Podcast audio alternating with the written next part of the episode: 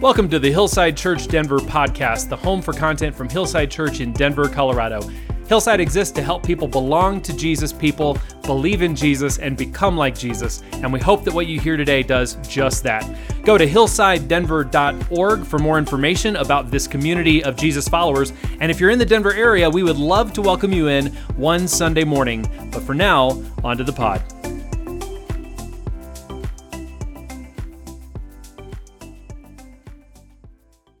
Reading today comes from Psalm 121. I lift my eyes towards the mountains. Where will my help come from? My help comes from the Lord, the maker of heaven and earth. He will not allow your foot to slip, your protector will not slumber. Indeed, the protector of Israel does not slumber or sleep. The Lord protects you. The Lord is a shelter right by your side. The sun will not strike you by day or the moon by night. The Lord will protect you from all harm, He will protect your life. The Lord will protect your coming and going both now and forevermore. Thank you, Damon. Well, good morning, everybody. I'd like to reiterate what Pastor Mindy said, and that is Pastors Dana and Nathan are here with us from Yuma, and it's a huge blessing to have them here. They're here to celebrate Zion's eighth birthday. So, happy birthday, Zion, and thank you for leading worship today. We're so glad that you're here. And keep Pastors Brandon and his wife Beth in your prayers too, because he's in Turkey, as Pastor Mindy said, training the pastors. And Beth and the family need prayers too. So thank you for having me with you today. I'm very happy to be here. I usually start with a story, if you remember. So afterwards, please come up and tell me what you think of this story. One morning, a man boarded an Amtrak train headed from New York City to Baltimore. He found a steward and said, Excuse me, sir, I always get nauseous when I go on trains, so I'm going to take a heavy sleeping pill. But please do everything in your power to make sure I get off this train when it stops in Baltimore. I really can't miss my great aunt's funeral. Sure thing, the steward responded. We will make sure you get off. Four hours later, the train stopped, and the conductor's voice came across the PA system and said, Welcome to Washington, D.C. The man jumped out of his seat in a panic. What the heck? I asked you to wake me up in Baltimore. Now I'm going to miss my great aunt's funeral. Oh boy, he looks mad, said the fellow behind him to his wife. She whispered back, not half as mad as that other guy they carried off the train back in Baltimore. I want to talk to you today about the God who doesn't take sleeping pills because he never slumbers or sleeps. And this is Psalm 121, verse 1. I lift my eyes toward the mountains. Where will my help come from? If you've ever walked up here on the stage, for example, doing the Christmas decorations or just being part of the band, you'll notice back here, you can see it better when the shades are open, but this very verse is etched into that glass Psalm 121, verse 1. I lift my eyes toward the mountains. Where does my help come from? It's very fitting that it says that there because if you look out the window, you'll see those mountains and they are beautiful. And how can you not look at the mountains and wonder where does my help come from? Where will my help come from when I don't see any help coming? Where will my help come from when I don't know how I'm going to make it through this year? Where will my help come from when I don't know where to go for help anymore? This says, I lift my eyes up to the mountains. Where does my help come from? That's an important question to ask, and people ask that question every day. Where am I going to get help? And as followers of Jesus, we're blessed that we have the answer right here in the Psalms, the prayer book of the Bible. Verse 2 My help comes from the Lord, the maker of heaven and earth. I have a coworker who tells me when she's teaching me stuff, read, this is an open book test. And you might have heard that when you were in school. This is an open book test, and you get super excited. Yay, this will be easy, right? And you know in many ways, the Christian life too is an open book test. We know a lot of the answers. We can bring the Bible with us wherever we go. God has made himself known to us in the scripture, in Jesus Christ. He's shown us who we are in him. He's our God. We're his people. He made heaven and earth. Our help comes from him. We have the answer to the question. It's an open book test. Where does my help come from? It comes from the Lord, the maker of heaven and earth. This is a great truth. It changes our lives, but how do we live that answer? It's not just a matter of, I know the answer to the question. It's a matter of, how do I live that answer when the rubber meets the road? How do we welcome God's care and His love and compassion and watchfulness over our lives? How do we live under God's care? And so, for the next few minutes that we have, I want to think about two questions. First, what does God's care look like? Because we need to know this in order to answer the second question. And the second question is how do we live under God's care? So, question one What does God's care look like? This is answered in verses 3 through 8. Verse 3 He will not allow your foot to slip, your protector will not slumber. The psalmist switches from the first to the second person. Here in the first two verses, he used my, and then verses 3 through 8, he uses your. Because this is not just true for the psalmist, this is true for you. The psalmist says, God is our protector. One theologian said, We will never call upon God till we're convinced in our heart that He is our guardian. God is the guardian of the galaxy, He's the guardian of the universe, but most important, He is your guardian. He's your parent, He's your father, He's your guardian. We will never call upon God till we're convinced in our heart that He's our guardian. So, how do we convince ourselves of that? I'll give you a little historical context on Psalm 121 that may help. Psalm 121 is one of the songs of ascent that the ancient Israelites used to sing when they traveled to Jerusalem to celebrate the festival of unleavened bread, which is Passover the festival of weeks and the festival of booths, as prescribed in Deuteronomy 16. They called it a song of ascent because as you're going into Jerusalem, you go up, up, up, all the way to the city on the hill. The journey to Jerusalem was long, it could take a week. It could involve walking a hundred miles from home. Has anybody walked a hundred miles this week? Probably not. And you have to remember when they were doing this hundred mile journey to Jerusalem, they didn't have Air Jordans. They had sandals and they were not Tevas, and your feet would hurt bad. They carried their own water. They ate granola bars, beef jerky, fruit snacks. They walked through valleys, desert land, beside cliffs and caves. And in bad weather, they had to go through wilderness areas where there were predators, there were bandits. Worst of all, they had no cell service. So if you were coming from Galilee, Megan Sauter says the central and shortest route to Jerusalem went through Samaria. She said pilgrims would have passed through the cities of Sepphoris, Nazareth, Tirzah, Shechem, Shiloh, and Bethel. Although this route would have taken only three days by foot, many Jews chose to avoid it. They preferred longer routes that were historically safer. Sauter says the Jewish historian Josephus records a violent quarrel between some Galilean Jews and Samaritans while the Galileans were traveling through Samaria. Passing through this region carried real risks. Yet Jesus and his disciples did indeed travel this path, as we see in John 4. As a side note, this tells you something about Jesus. He's willing to take the dangerous road. You could also choose the eastern route to Jerusalem, which Sauter writes crosses the Jordan River, passes through the region of Perea, crosses back over the Jordan near Jericho. It would have taken pilgrims five to seven days to traverse it. Cities along this path included Beth Shean, Pella, Sukkot, and Jericho, as well as smaller villages like Bethpage and Bethany. Because of the Jewish communities in Perea, the region was safer and more hospitable than Samaria was for Galilean pilgrims.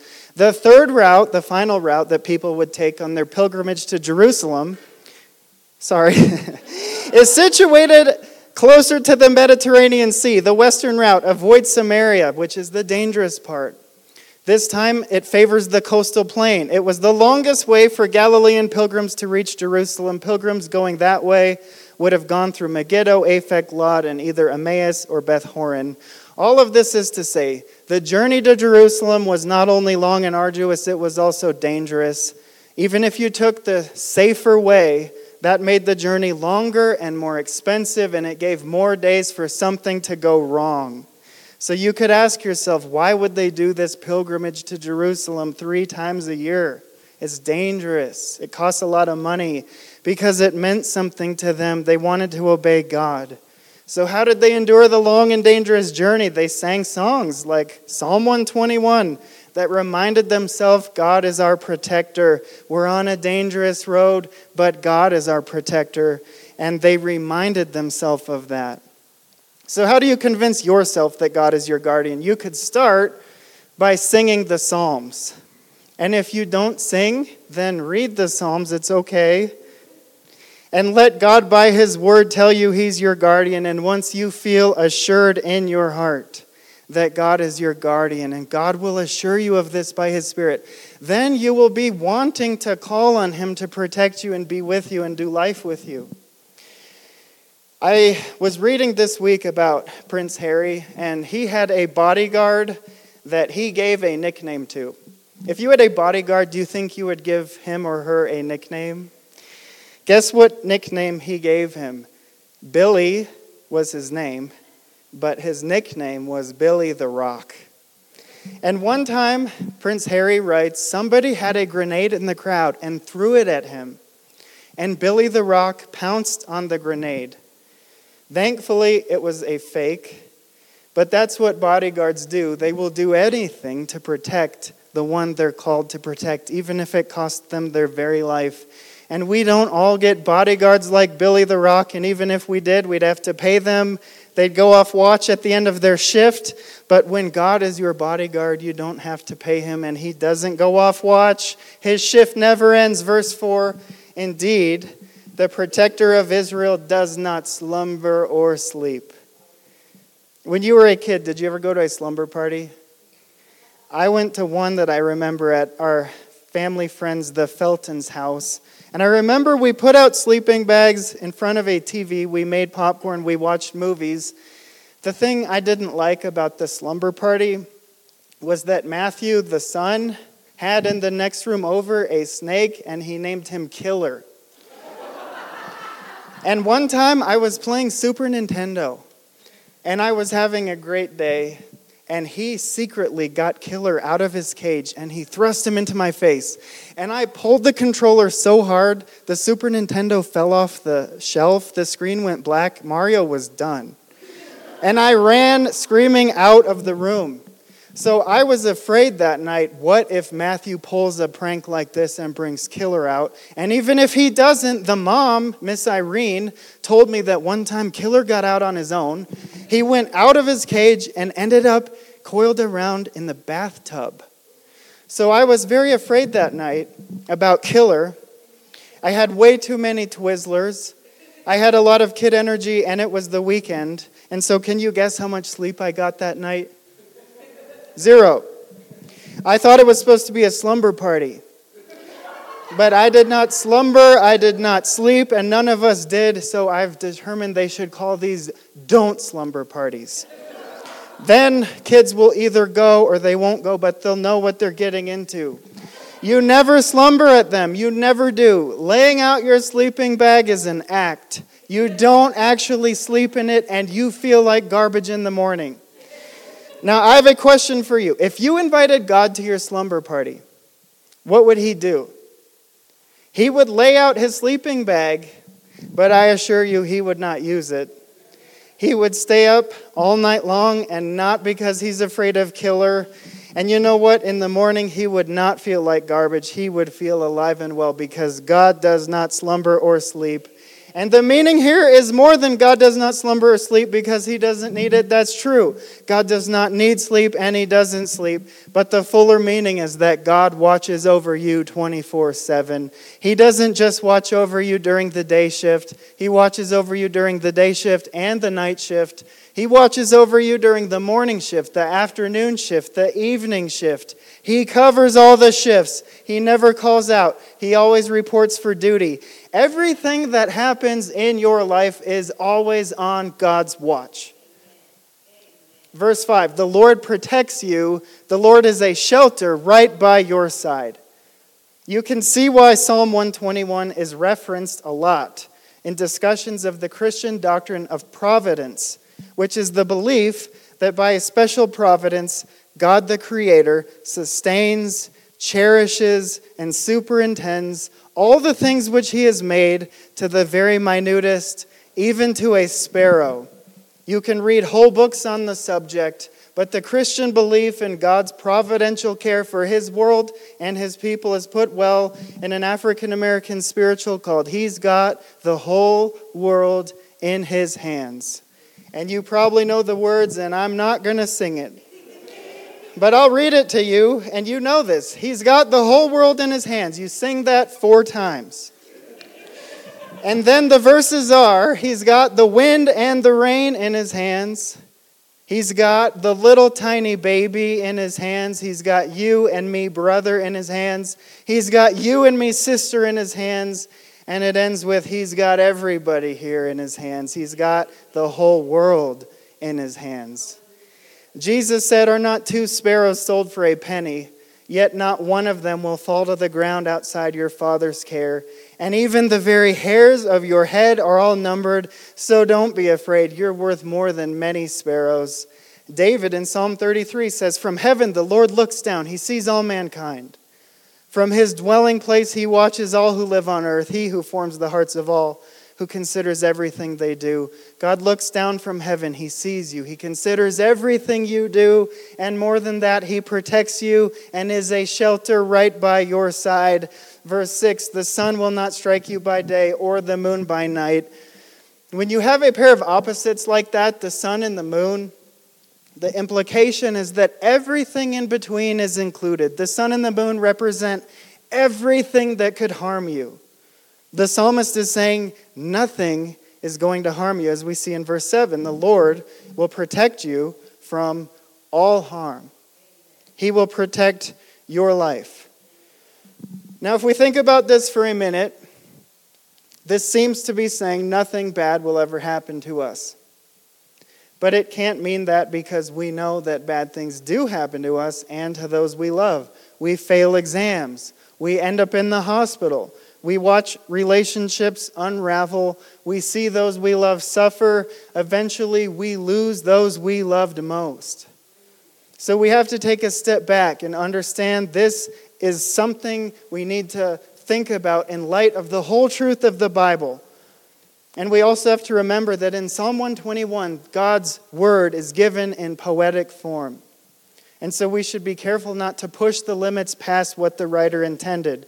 The psalmist is giving us the reality that the Lord is our protector. He's responsible for our life. He loves you. You belong to Him. That's a precious truth. And we should always hold, on one hand, the truth that the Lord is our protector, while on the other hand, acknowledging that sometimes in this world we get hurt, sometimes very badly. In this world, you will have trouble. We know one day our life on this earth will come to an end.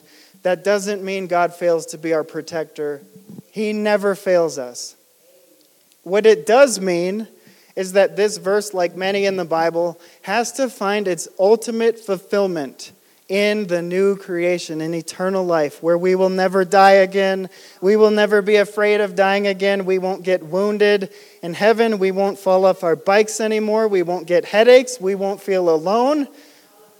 We won't get hurt in big ways or in small ways. We won't leave those we love. We won't lose those we love. Because, as the New Testament says, the old order of things will have passed away. In this life, there's harm. Just read the news. Think about your life. Think about the lives of those you love. But one day, nobody's going to be harmed anymore. God will set everything right. He will restore all that was lost. There will be no more sorrow, suffering, pain, or death. Those will be gone. Sin will be no more. And we know that Psalm 121 has this eschatological thrust, which is a push to eternity. because of how it ends. Verse 8 The Lord will protect your coming and going both now and forever. If you want to say verse 7 tells us that God will protect your life in general on this earth, verse 8 tells us God will protect our life in particular, both on this earth and in our life to come in eternity. God watches over you, not just in big things, but in small things, not just today, but every day and forever after that. How could you not think of Psalm 139, which says, You've searched me, Lord. You know me. You know when I sit, when I rise. You perceive my thoughts from afar. You discern my going out, my lying down. You're familiar with all my ways. Before a word is on my tongue, you, Lord, know it completely. You hem me in behind and before. You lay your hand upon me. That is what God's care looks like, and it's amazing. So the question is how do we live under God's care? We begin to do that when we believe we do live under God's care. One theologian said what we should do is we should gather together whatever may be found throughout the whole scripture concerning the providence of God until this doctrine that God always keeps watch for us is deeply rooted in our hearts so that depending upon his guardianship alone we may say goodbye to all the vain confidence confidences of the world. How do we live under God's care? When you read the Bible this week, whatever passage you're reading, ask, what is this telling me about God's care for my life? And spend a month just reading the Bible, and if something tells you that God cares for your life, then write it down and remember those things and read them over so that you can say goodbye to the things that you're tempted to put your confidence in. Number two, how do you live under God's care? The Bible says, put your anxiety on Him. Cast it all on Him, on Jesus, because He cares for you. Elvis Presley read this verse and he wrote, Take your troubles to the chapel, get down on your knees and pray. Then your burdens will be lighter and you'll surely find the way. You can live under God's care because He cares for you by casting all your anxiety on Him. And when you do that, you're living under his care and he will care for you. He will take his he will take his hands and he will take your anxiety and he will trade it and he'll give you his peace that passes all understanding. And also don't forget that one of the ways God takes your anxiety is by providing for you the people, the therapy, the help, and the care that you need to move towards a life that is no longer dominated by anxiety. He's provided all of this for you to help you because He cares for you. It's not just a matter of, Jesus, take this. Yes, do that. Ask Him to take it. But also, He wants you to get help from the people and the ways He's given you to get healthy help. Verse 3, number 3, remember at the end of the day, it's not a matter of trying hard to live under God's care. I saw this poster. You may know this quote. It has Yoda on it, the big one, not the baby one. And the big Yoda, he says four words There is no try. You don't try to live under God's care. You do live under God's care, regardless of whether you believe it and regardless of whether you try. There is no try. You live under God's care whether you stand or whether you fall, whether you believe it or whether you don't. One of my favorite Christian musicians said, If I stand, let me stand on the promise that you'll pull me through. And if I can't, let me fall on the grace that first brought me to you.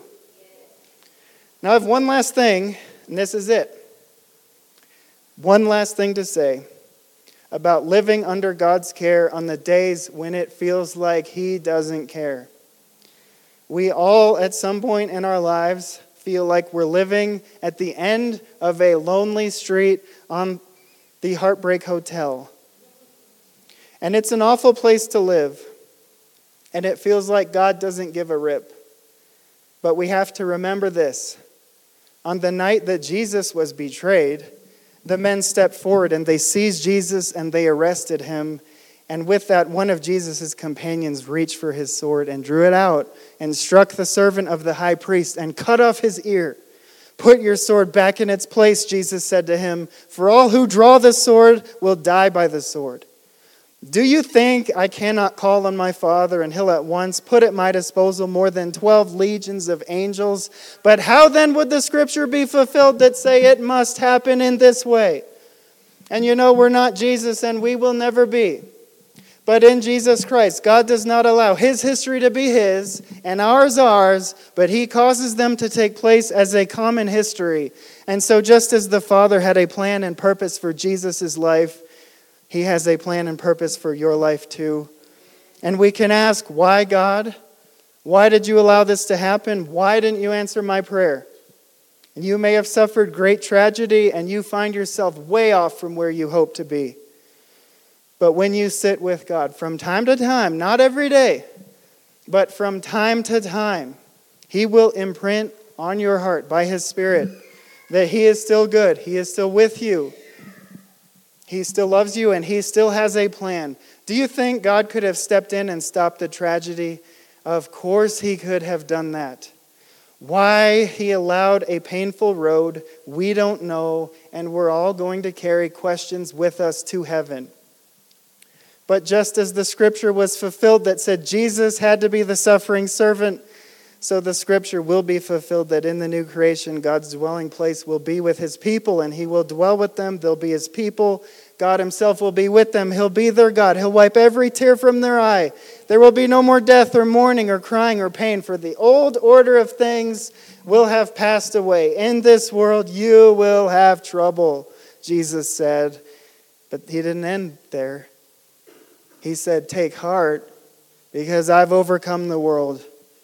He fulfilled the scripture by his death on the cross, and by his resurrection, he guarantees the eternal life God has promised us. In heaven, in the new creation, it will forever be true in every way, at all times, that God will protect our life from all harm. He will protect the lives of those we love. And so we have hope today, and we can say with confidence, that God has you and me in his hands. He's got everybody here in his hands, and he's got the whole world in his hands. Do you believe that? So let's pray. God, sometimes it's hard to believe that you are protecting us at all times. Bad things happen to us, to those we love, and we question and wonder and doubt. But we ask you today, by your Spirit, would you assure us that you do protect us, that you do hold us and those we love in your hands. Whether you're holding us in your hands in this life or in eternity, we're always in your hands. Would you help us to believe it? Would you push that truth to our hearts by your Spirit? Would you carry us through every single day? Thank you for your love and care and compassion over our lives. We pray that we would live in faith, that we would just enjoy the Christian life in your hands.